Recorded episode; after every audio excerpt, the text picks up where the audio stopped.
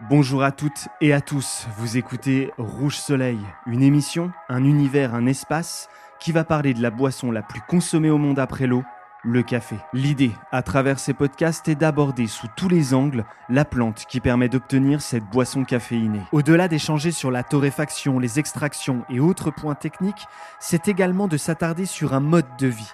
Comme dit l'adage, dis-moi ce que tu manges, je te dirai qui tu es Eh bien, c'est une posture identique que nous allons infiltrer dans le système Rouge Soleil.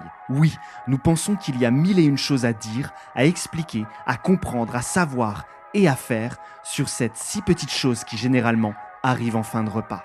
Le café. Si vous êtes simple amateur, barista en herbe, torréfacteur confirmé ou sincèrement curieux, Rouge Soleil va essayer de s'attaquer aux préjugés, aux a priori que la boisson que l'on nomme l'or noir porte avec elle. Et si nous avons autant envie d'en parler et de défendre sa complexité, c'est que nous avons une relation passionnelle avec le café.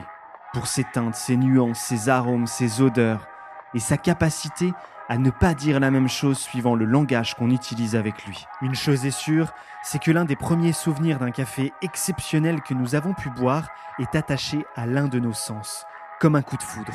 Ce n'était ni par l'odorat, ni par le goût, mais bien par le regard porté sur lui, lui qui oscillait entre une aube écarlate et une aurore incandescente, une apparence rouge soleil.